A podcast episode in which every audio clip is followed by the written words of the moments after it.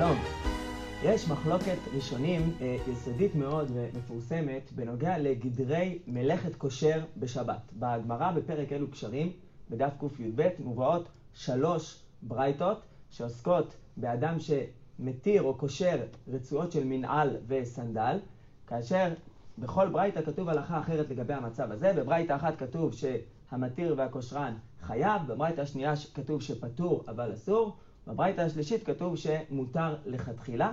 הגמרא מחלקת בין הברייתות השונות שמדובר על מצבים שונים, והראשונים נחלקו מחלוקת יסודית מהם ההגדרות העקרוניות, מהם הקריטריונים לחיוב או לאיסור מדרבנן של מלאכת כושר בשבת. השיטה של רשי והראש היא השיטה שגם נפסקה להלכה ברמה בסימן שי"ז, היא שמלאכת כושר בשבת תלויה בקריטריון אחד, הקריטריון של קיימה, קשר של קיימה, ובהגדרה הזו של קשר של קיימה יש שלוש רמות. קשר שנקשר לעולם, בלי הגבלת זמן, הוא קשר שחייבים עליו בשבת. קשר שנקשר לזמן מסוים, לא לזמן קצר מאוד, הוא קשר שאסור מדרבנן. וקשר שנקשר לזמן קצר, כמו למשל ליום אחד, הוא קשר שמותר לכתחילה. יש בבית יוסף בתחילת סימן שי"ז דיון לגבי מה בדיוק נקודת הגבול בין הזמנים השונים הללו. זו השיטה של רש"י והראש. השיטה של הריף והרמב"ם, שבה אנחנו נתמקד בשיעור שלנו, היא קובעת שיש שני קריטריונים לגדרי מלאכת כושר בשבת, גם קיימה וגם מעשה אומן. מי שקושר קשר שיש בו את שני הקריטריונים חייב על הקשר הזה. כאשר נעשה אחד, מתקיים אחד הקריטריונים, או קיימה או אומן, מדובר על איסור דרבנן, וכאשר אף אחד משני הקריטריונים לא מתקיים, אז הדבר הזה מותר לכתחילה. אגב, ישנה ראיה שידועה בדרך כלל בשם הגרא, בביאור הגרא לסימן שי"ז, לשיטת הריף והרמב"ם, מלשון המשנה בפרק אלו קשרים. המשנה מביאה דוגמאות לקשרים שחייבים עליהם, והדוגמאות שמביאה הם קשר הספנים וקשר הגמלים. לא קשר הספינות, לא קשר הגמלים, אלא הספנים, הגמלים. אומר הגרא, מדובר כאן על בעלי המקצוע. זה המקור, אם כן, במשנה למושג של אומן. דווקא קשר של אומן חייבים עליו. וכאן יש דבר שמאפיין את תורתו של הרב ראש הישיבה זצ"ל. הרב רבינוביץ ביד פשוטה מביא שהפירוש הזה בעצם כבר רמוז בדברי רבנו פרחיה ברבי ניסים, תלמידו הקרוב של הרמב"ם, בפירושו למסכת שבת, שרבנו פרחיה אומר ממש על המשנה הזו שהאפיון של קשר הגמלין וקשר הספנים הוא שהם מעשה אומן בשל קיימה. וזה דבר שמאפיין את פירוש היד פשוטה, שתורח להביא מקורות לדברי הרמב"ם, גם מדברי רבותיו ורבני רבותיו וגם מדברי תלמידיו ותלמידי תלמידיו הקרובים, שהרבה פעמים לא היו ידועים ולא הובאו כמעט בספרות האחרונים הקלאסית. ההבנה הפשוטה, הידועה יותר, בשיטת הריף והרמב"ם, היא שיש השוואה בין אדם שעושה קשר של אומן שהוא לא קיימה, לבין אדם שעושה קשר קיימה שהוא לא מעשה אומן. בשניהם מדובר על איסור דרבנן, כי יש בהם רק את אחד מהקריטריונים של קשירה בשבת. מה שאנחנו נלך כאן ונבסס, נביא את דברי הרב רבינוביץ' ביד פשוטה, שהדברים לא נכונים. יש הבדל במי שעושה קשר של קיימה ולא מעשה אומן למצב ההפוך, ועשיית קשר של קיימה שאינו מעשה אומן היא חמורה יותר מאשר מי שעושה קשר של אומן שהוא לא קיימה. וכדי להבין את הדבר הזה, אנחנו נבסס כאן יסוד שעולה מתוך דברי הרב, שקשור גם למלאכת כושר בפרט, גם להבנת מהותה של המלאכה בכלל, המושג של מלאכה בכלל בשבת, וגם נראה שהדברים הללו קשורים לחלוקה עקרונית רחבה יותר, שהרב רבינוביץ זצ"ל ביד פשוטה מעלה ביחס להלכות שונות בהלכות שבת, שקשורה לשני סוגים של איסורי שבות, איסורי דרבנן, בתוך הלכות שבת. כדי לעמוד על יסוד הדברים, אנחנו צריכים לשאול מדוע העניין הזה של קיימה הוא כל כך מרכזי במלאכת כושר וגם במלאכות שבת אחרות. זו שאלה שהראשונים, האחרונים שאלו אותה בעיקר ביחס למלאכת כושר, כיוון שבמלאכת כושר יש דבר מעניין, שהמושג של קשירה קיים גם בתחומים אחרים בתורה. יש קשירה לגבי ציצית, יש קשירה לגבי תפילין, לא מצינו שם שיש תנאי של קיימה. כך לדוגמה, הביאור הלכה מביא שאלה מעניינת בשם הפרים יגדים, מה קורה אם אדם רוצה לקשור בשבת ציצית, על דעת שהוא יתיר אותה מיד במוצאי שבת. זו קשירה שהיא לא לקיימה, אבל נראה ברור באחרונים שלגבי מצוות ציצית, הקשירה הזו לשבת, הציצית תהיה קשרה.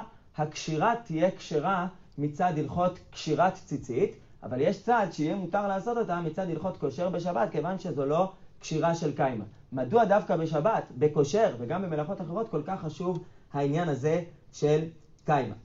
מסביר הרב ביד פשוטה שהיסוד של קיימה במלאכת כושר, מטרתו בכלל להפוך את הקשירה להיות מלאכה, להיות עניין המלאכה של מלאכת כושר. מהו עניין המלאכה? מהו מהות המלאכה? מהותה של המלאכה, וזו גם מהות מלאכות דומות כמו בונה או תופר, לקחת שני דברים, שני גופים, ולעשותם אחד.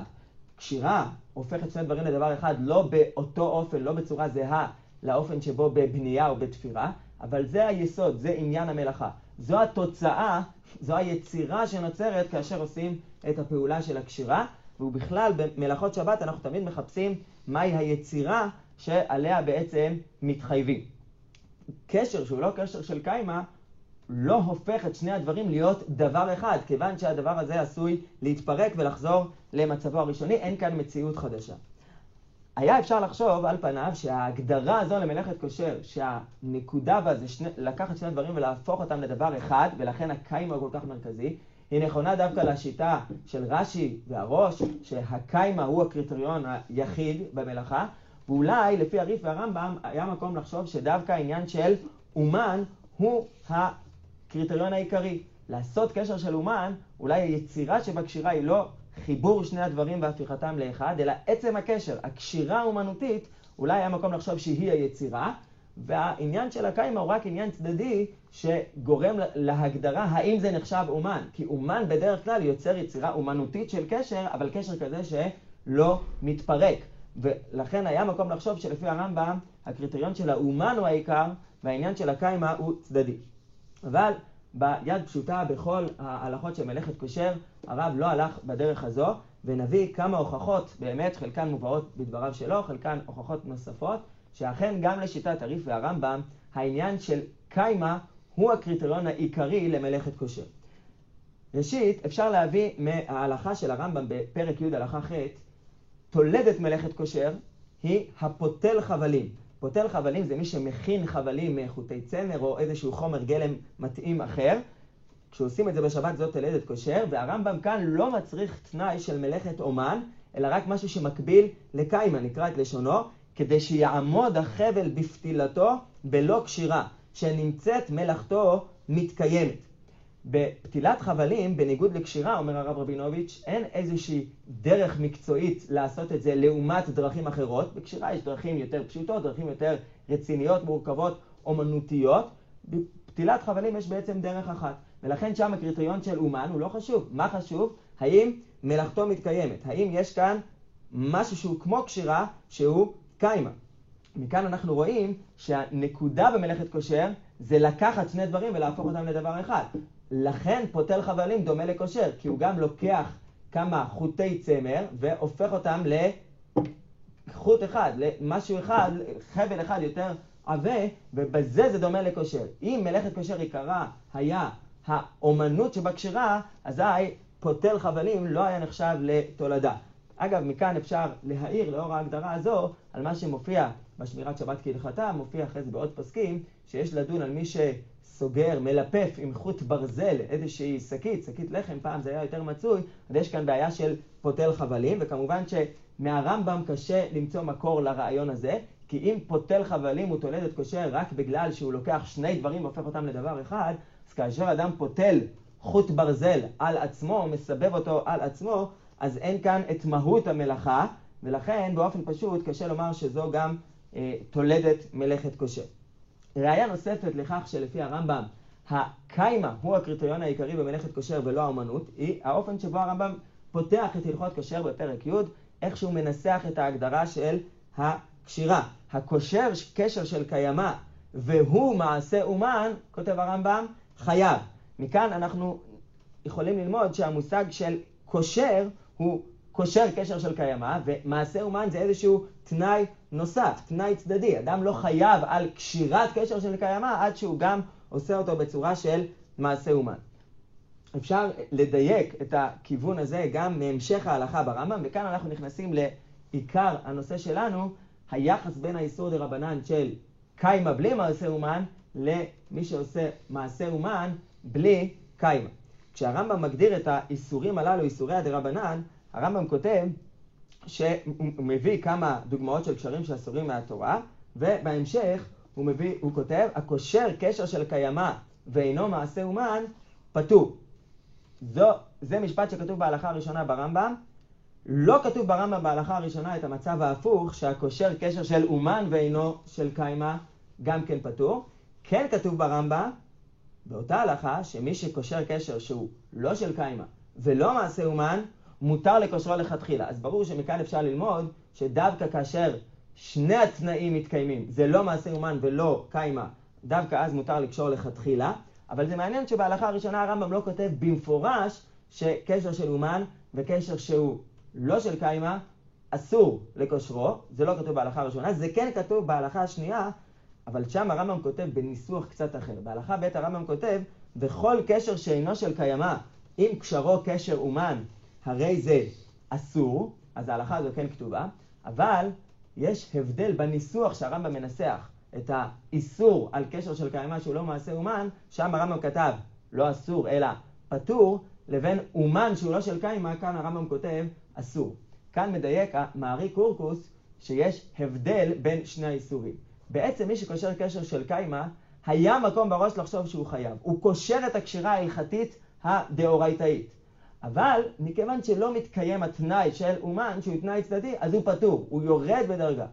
הקושר קשר שהוא מעשה אומן ולא של קיימה, עקרונית היה מקום לחשוב שמותר.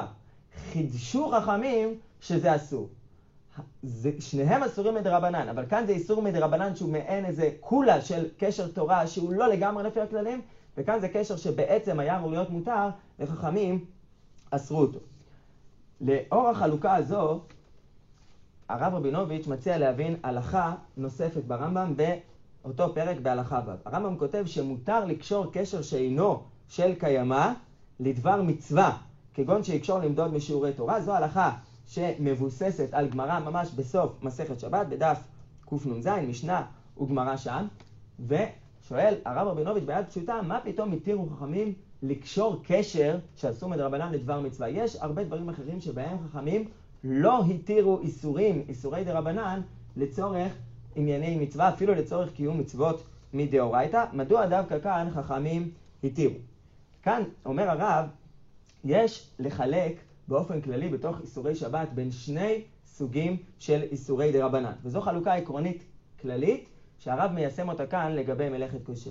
יש איסורי דרבנן שהם קרובים לאיסור דאורייתא. הם קרובים למלאכה העיקרית, אנחנו נראה בהמשך שאולי יש שתי וריאציות של קרבה, ובהם חכמים החמירו יותר. יש איסורי דרבנן שכשאדם עושה את הפעולה עצמה, הוא בעצם לא קרוב בכלל למלאכה העיקרית מדאורייתא. חכמים אסרו אותם רק מאיזשהו חשש רחוק, שמא במצב אחר אדם עלול לבוא ולהתבלבל, אם יתירו לו עכשיו לעשות את הפעולה הזו, אולי מחר הוא יבוא לעשות פעולה אחרת שהיא איסור דאורייתא, ולכן חכמים אסרו. אבל הפעולה עצמה אין בה קרבה עכשיו כשאדם עושה אותה לאיסור דאורייתא. ניקח לדוגמה כאן את העניין של מלאכת קושר. כשאדם עושה קשר של קיימה, הוא בעצם קושר קשירה בעייתית מהתורה. קשירה שנמצאת קרובה מאוד למה שהתורה אסרה, כיוון שהוא לא מקיים איזשהו תנאי צדדי, אז התורה פטרה אותו. אבל קרוב מאוד, שהוא, כיוון שהוא כבר קושר קשירה שאמורה להיעשות לזמן ארוך, שהוא יבוא באמת גם לעשות איסור דאורייתא מוחלט, גמור. ומבחינה עקרונית, הקריטריון העיקרי מדאורייתא קיים בקשירה הזאת. קשירה כזו באמת חכמים לא התירו אותה לצורך מצווה. כל מה שכתב הרמב"ם שמותר לקשור קשר לצורך מצווה, זה דווקא קשר שאינו של קיימה, שהוא קשר אומן לדבר מצווה. אבל המצב ההפוך, קשר של קיימה שהוא לא מעשה אומן, אין מקור ברמב"ם לכך שגם את זה חכמים התירו לצורך מצווה, כי בקשר כזה חכמים החמירו יותר. מי שקושר קשר של אומן והוא לא של קיימה, בעצם מהותה של המלאכה חסר, רק יש איזשהו חשש שהוא יבוא מחר בפעם אחרת, בשבת אחרת, הוא זוכר שהוא קשר קשר אומן בשבת וזה היה בסדר, אז אולי מחר הוא יקשור קשר אומן גם לקיימה. חכמים אסרו את הדבר הזה מחשש שמה בפעם אחרת האדם עלול להתבלבל. החלוקה העקרונית הזו בין שני סוגים של איסורי דרבנן, הרב מדייק אותה כבר מלשונו של הרמב"ם בפרק א' מלכות שבת, שם הרמב"ם באמת מביא את הסוגים השונים של איסורי שבות שיש בתוך איסורי דרבנן, ושם הרב מדייק את החלוקה הזו מתוך לשונו של הרמב"ם שם, ושם וגם במקומות נוספים במהלך הפירוש של יד פשוטה להלכות שבת, הרב מביא דוגמאות נוספות שבהן מתיישמת החלוקה העקרונית הזו. יש דוגמה אחת מאוד מאוד מעניינת שגם מאפיינת את דרך הלימוד של הרב מפרק אף ג' הלכה ח', שם הרמב"ם פוסק שאסור להזות על טמא מת בשבת כדי לתאר אותו, אפילו במקום שבו המחיר של זה שלא נזה עליו את ההזעה הזו יהיה חיוב כרת. אם ערב פסח חל בשבת, לא נזה עליו לטהר אותו כדי שיוכל לעשות קורבן פסח, למרות שאיסור הזעה הוא רק מדרבנן. הרב מביא שבגמרא בפסחים, בדף סמ"ח, היא המקור של ההלכה ושל הרמב"ם, הגמרא באמת שואלת למה לא נדחה את איסור הזעה, שהוא רק איסור דרבנן, לצורך קיום מצוות קורבן פסח שהיא בחיוב כרת.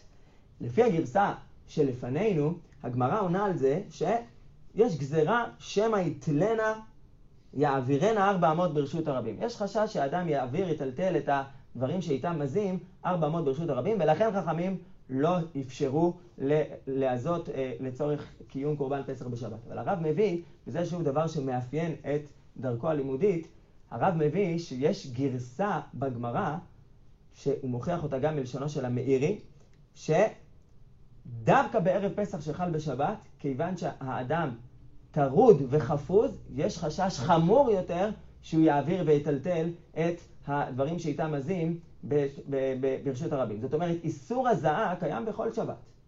אבל בכל שבת רגילה, אם זה היה מתנגש עם איסור כרת, באמת שאלת הגמרא, למה שלא נדחה את האיסור מדרבנן הזה לצורך קיום מצווה, חיוב כרת, השאלה הזו הייתה שאלה נכונה. היינו דוחים את האיסור דרבנן. אבל עונה הגמרא שדווקא בערב פסח שחל בשבת, האיסור הוא איסור חמור יותר, כיוון שיש חשש עכשיו ממשי, שאם תתיר לו לעזות בערב פסח שחל בשבת, כיוון שדווקא בזמן הזה אנשים טרודים ונחפזים, אז האדם בפועל יבוא לעבור על איסור דאורייתא של טלטול ארבע מאות ברשות הרבים, ולכן דווקא איסור דרבנן כזה, הזעה בערב פסח שחל בשבת, היא חמורה יותר. הזעה בשבת רגילה, מראה שם הרב מדברי המאירי, שבכלל המקור שלה, הטעם לאיסור שלה, הוא אולי אחר, עניין של נראה כמתקן, אין בעיה בעצם ההזעה, זה רק כמו שאסרו חכמים לטבול כלים בשבת, הוא נראה כמתקן כלי, אין חשש שההזעה עצמה תביא לאיסור. אדם יחשוב שמותר לתקן דברים בשבת, יכול להיות שבפעם אחרת הוא יבוא לעבור על איסור בונה. אם כל זה היה איסור, היינו מתירים אותו לצורך קורבן פסח, רק בגלל שבערב פסח שחל בשבת, יש את האיסור המיוחד של שמא יתלנה בידו ויעבירנו ארבע מאות ברשות הרבים, דווקא אז חכמים אסרו והעמידו דבריהם אפילו במקום כרת. לפי החלוקה הזו בין שני סוגים של איסורי דרבנן, הרב מסביר עוד כמה הלכות, כמו איזה איסורי דרבנן הותר לישראל לעשות עבור חולה שאין בו סכנה, איזה איסורי דרבנן הותרו משום צער בעלי חיים, ומי שיעיין בכל המקומות שהרב יישם בהם את היסוד הזה, יראה ש כשמדברים על האיסור דרבנן ברמה החמורה יותר, יש אולי שני אפיונים שונים. למה האיסור דרבנן הוא חמור יותר? הדוגמה של הזעה שדיברנו עליה לפני רגע, היא דוגמה שבה המעשה עצמו הוא לא קרוב בכלל לאיסור תורה. ההזעה עצמה היא לא בעייתית, אלא יש אפשרות מאוד מאוד קרובה שהאדם יבוא עכשיו בפועל לעבור איסור תורה של הוצאה מרשות לרשות או העברה ברשות הרבים ד' אמות, בגלל שנתיר לו להזות. הדוגמה של כושר שאיתה פתחנו היא דוגמה אולי יסודית יותר. זה לא רק שיש חשש גבוה יותר שהאדם יבוא לידי איסור תורה כשאדם עושה קשר של קיימה שהוא לא מעשה אומן, אלא שכיוון שהגדרת מלאכת כושר, הקריטריון העיקרי להגדרה של המלאכה או עניין של קיימה, הוא זה שנותן למלאכה את הנשמה שלה, את השם מלאכה שלה, עניין המלאכה, להפוך אותה מדבר אחד, לכן זה נחשב לאיסור דרבנן חמור יותר מאשר אם אדם עושה קשר של אומן שהוא לא קשר של קיימה. נסיים בתפילה שאנחנו נזכה לא רק ללמוד מתורתו של הרב, מהעקרונות שנמצאים בתוך דבריו, אלא גם נלמד מתוך העקרונות הרחבים יותר, מתוך דרכי הלימוד השיטתיות שלו, ונוכל ליישם את לימוד התורה של הרב גם בבתי המדרש ובדברים אחרים שתורתו תמשיך לפרוט וללמוד.